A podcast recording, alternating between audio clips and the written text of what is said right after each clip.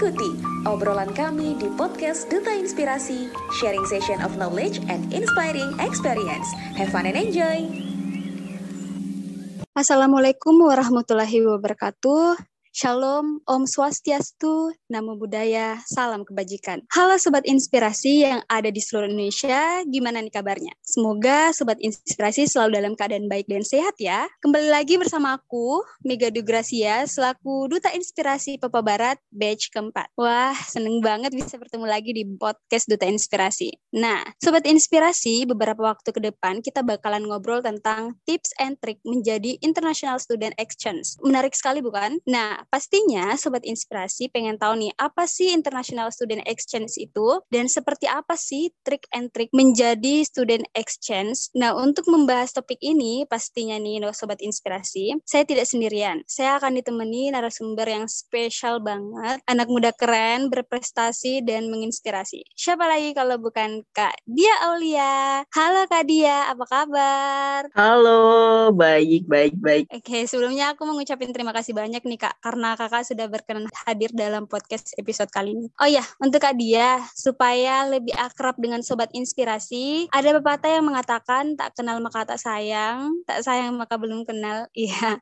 alangkah baiknya saya persilakan Kak Dia untuk memperkenalkan diri. Kepada Kak Dia, waktu dan tempat dipersilahkan. Makasih, bisa banget nih tak sayang maka belum kenal. Jadi halo para pendengar podcast, teman-teman manggilnya Sobat Inspirasi ya. Jadi halo Sobat Inspirasi, kenal kenalin aku dia Aulia, aku mahasiswa Public Relations. Saat ini masuk ke semester 6 di Universitas Mercu Buana. Semoga kali ini aku sharing di podcast ini bisa ngasih pengetahuan buat teman-teman semua, buat sobat inspirasi dan pastinya menginspirasi nih teman-teman semua terutama yang berencana melakukan pertukaran pelajar ke luar negeri. Waduh, keren banget sih. Nah, itu dia perkenalan dari Kak Dia. Nah, untuk kesibukan Kak Dia sendiri saat ini apa sih, Kak? Uh, karena aku sendiri sudah masuk semester 6 ya, jadi sekarang lebih fokus ke akademik di universitas. Jadi sudah mulai nyusun proposal skripsi dengan target sih semester ini insya Allah maunya sempro, semoga beneran.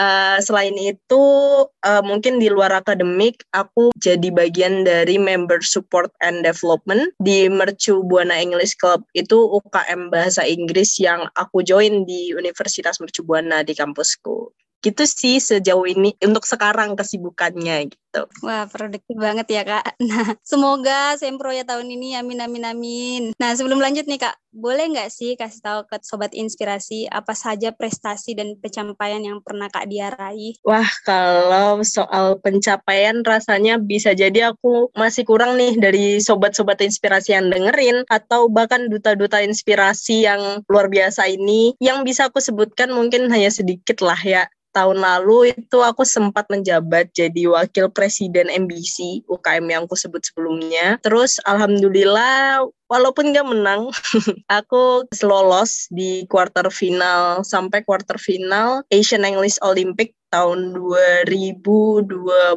atau 2021. Terus yang terakhir itu semester lalu alhamdulillahnya aku lolos Indonesian International Student Mobility Awards atau ISMA 2021 ke University of page Hungaria. Itu sih prestasi-prestasi yang ya seadanya cuman alhamdulillah lah ya.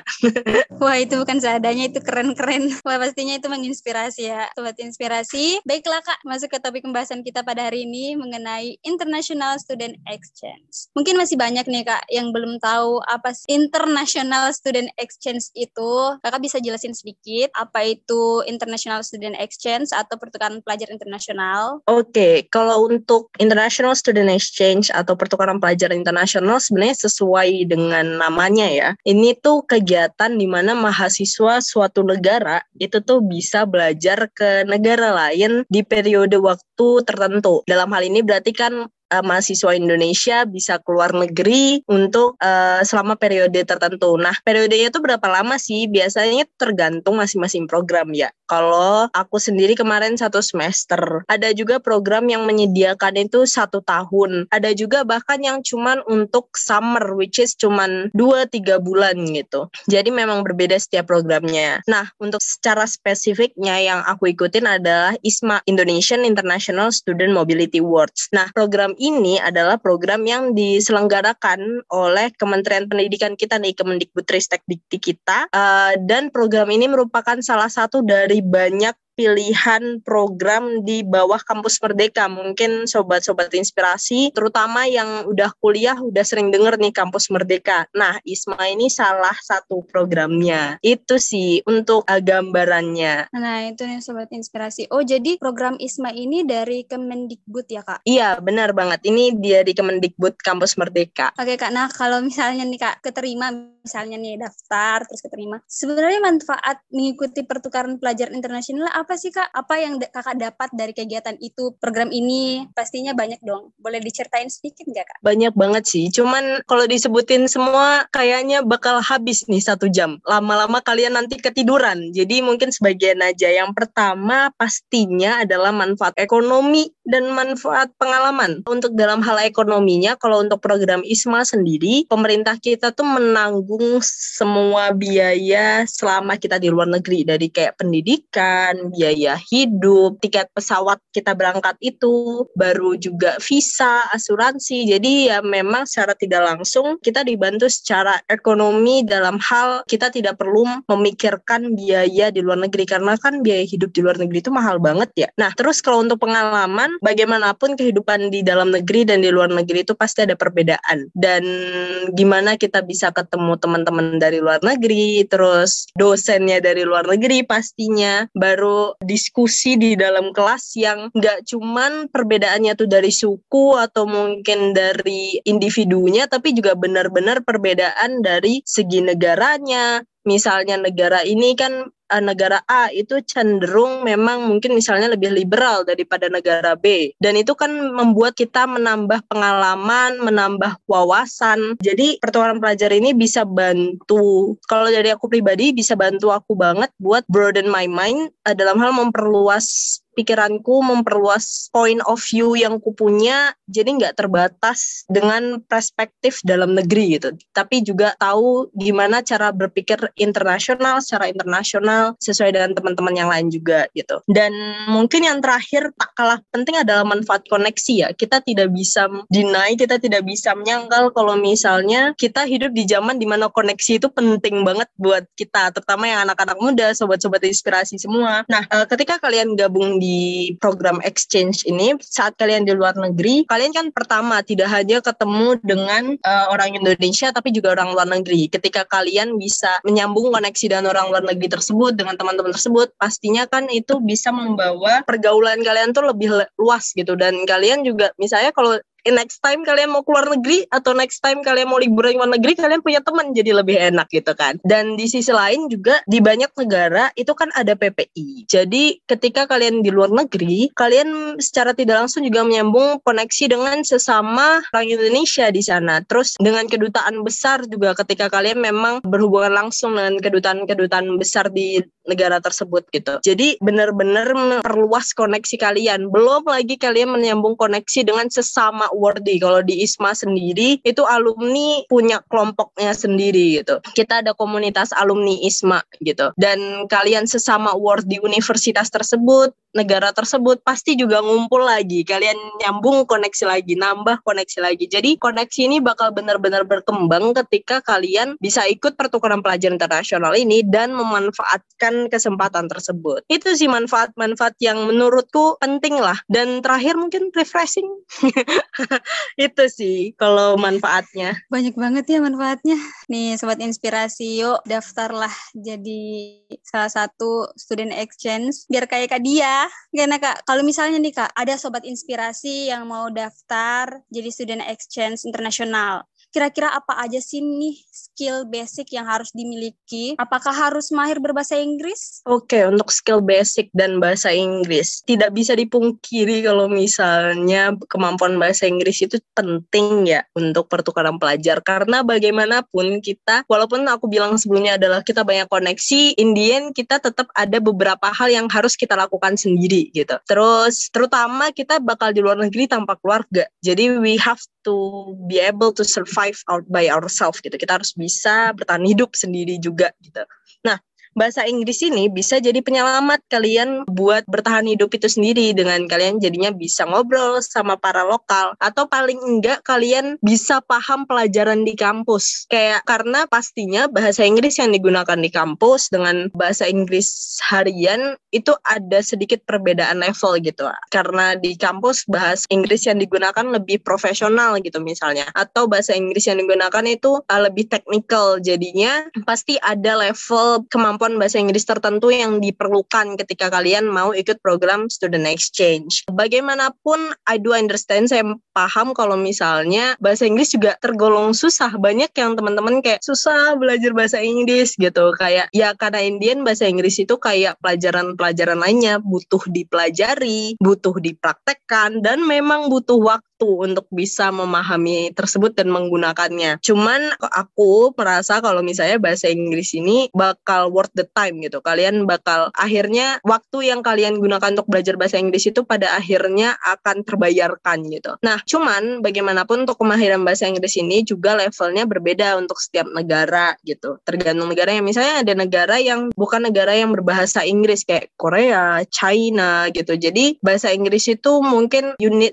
kalian masih butuh cuman tidak setinggi kalau misalnya kalian ke Inggris atau ke USA ke Amerika gitu. Dan itu lagi balik tergantung ke pelaksana program si pertukaran pelajar itu sendiri. Apakah mereka membutuhkan kemahiran bahasa Inggris kalian selevel apa? Nah selain kemampuan bahasa Inggris yang pasti adalah kemampuan komunikasi kalian itu sendiri. Karena bagaimanapun setinggi apa pun kemahiran bahasa Inggris kalian Indian kalian perlu memiliki kemampuan untuk mengkomunikasi mengomunikasikan hal tersebut ke orang luar negeri, ke teman-teman kita di luar negeri dan memahami pesan di dalam bahasa Inggris gitu. Dan itu kan pastinya juga butuh skill komunikasi. Tanpa itu kemampuan bahasa Inggris kalian bakal jatuhnya teoritis bukan praktikal. Yang mana itu kan jadinya tidak efektif gitu. Tidak bahasa Inggrisnya jadi kurang termanfaatkan gitu di luar negeri menurutku itu sih jadi bahasa Inggris kemampuan komunikasi dan yang lainnya adalah kemampuan tergantung jurusan kalian itu sendiri gitu. Oke, jadi nah sobat inspirasi kalau mau daftar student exchange internasional minimal bisa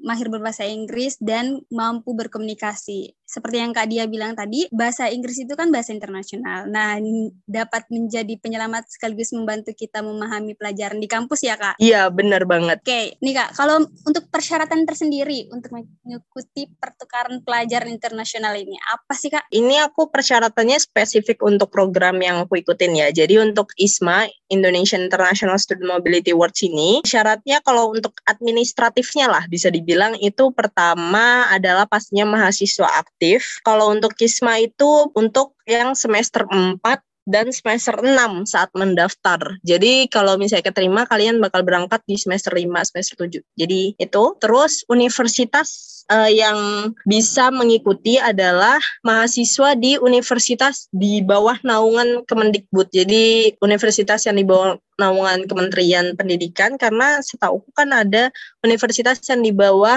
lembaga-lembaga lain gitu. Setauku sampai hari ini masih cuman bisa diikuti oleh yang di bawah Kemendikbud. Nah, selanjutnya adalah persyaratan IPK sama hasil tes kemampuan bahasa Inggris kalian. Untuk IPK sama hasil tes kemampuan bahasa Inggris ini sendiri itu berbeda untuk setiap kampus tujuan kalian. Misalnya kalau di aku University of Page, itu University of Page Hungaria, IPK aku minimal harus tiga dan tes kemampuan bahasa Inggrisku kalau aku ngambilnya Duolingo itu minimal 100 gitu skornya 100. Jadi setiap universitas itu ada klasifikasinya berbeda gitu, ada persyaratan yang berbeda. Nah, itu yang jadi syarat kalian bisa ikut pertukaran belajar ini. Gitu sih untuk persyaratan-persyaratannya lah, persyaratan dasar. Oke, makasih banyak Kak untuk pil persyaratannya. Nah, itu dia sobat inspirasi harus universitas di bawah naungan Kemendikbud, terus IPK-nya juga harus kemampuan berbahasa Inggrisnya ya. Nah, kalau misalnya ini Kak, apa sih tips lolos International Student Exchange Kak? Oke, untuk tipsnya yang pertama adalah persiapan dari jauh hari. Karena ini yang kurasain banget di tahunku, tahun lalu aku nyiapin itu benar-benar dadakan kan. Jadi kayak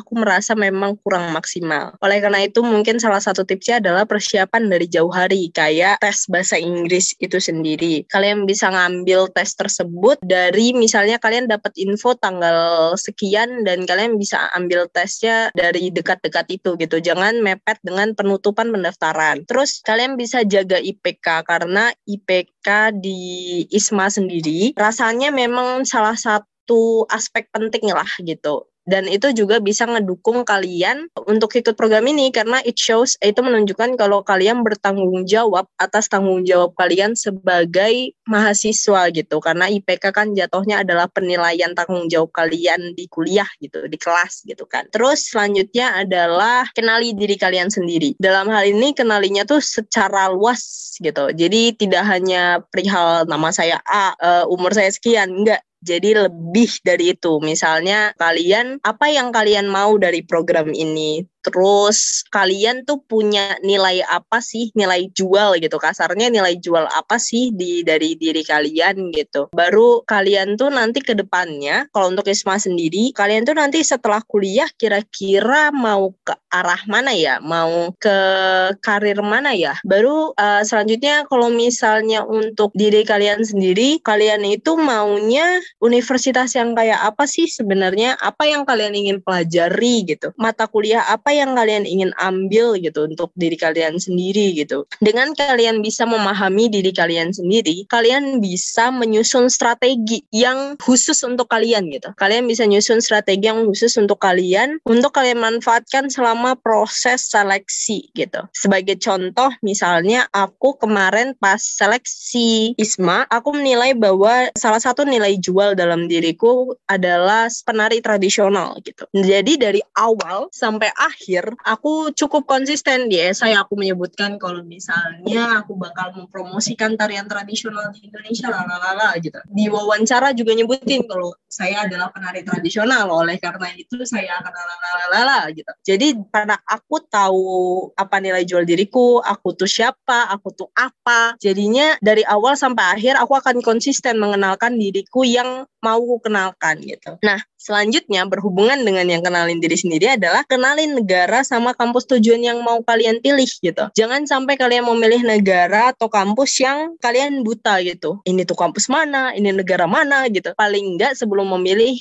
lakukan riset kecil gitu supaya kalian saat nyusun esai, saat wawancara kalian tuh paham sebenarnya dan kalian nunjukin kalau kalian memang mau ke negara tersebut, kalian memang mau ke kampus tersebut gitu. Dan yang terakhir misalnya kalian nanti ada yang menuliskan esai atau seleksinya adalah wawancara. Jadikan momen-momen tersebut sebagai momen refleksi diri kalian. Jadi pahami esai yang kalian tulis. Terus kalau misalnya untuk wawancara, coba cari pertanyaan-pertanyaan pertanyaan wawancara di beasiswa pada umumnya gitu kan. Di Google banyak tuh atau di YouTube. Kalian juga coba bisa menjawab pertanyaan-pertanyaan tersebut sesuai dengan diri kalian sendiri. Jadi kalian bisa benar-benar mempromosikan diri kalian uh, dan menonjolkan diri kalian di tes-tes tersebut. Menurutku itu sih tips-tipsnya gitu gitu. Oke, okay, nah itu dia tips lolos pertukaran pelajar internasional dari Kak Dia. Pertama, persiapkan berkas. Ya kan Kak? Dari jauh hari, menjaga IPK, biar bagus juga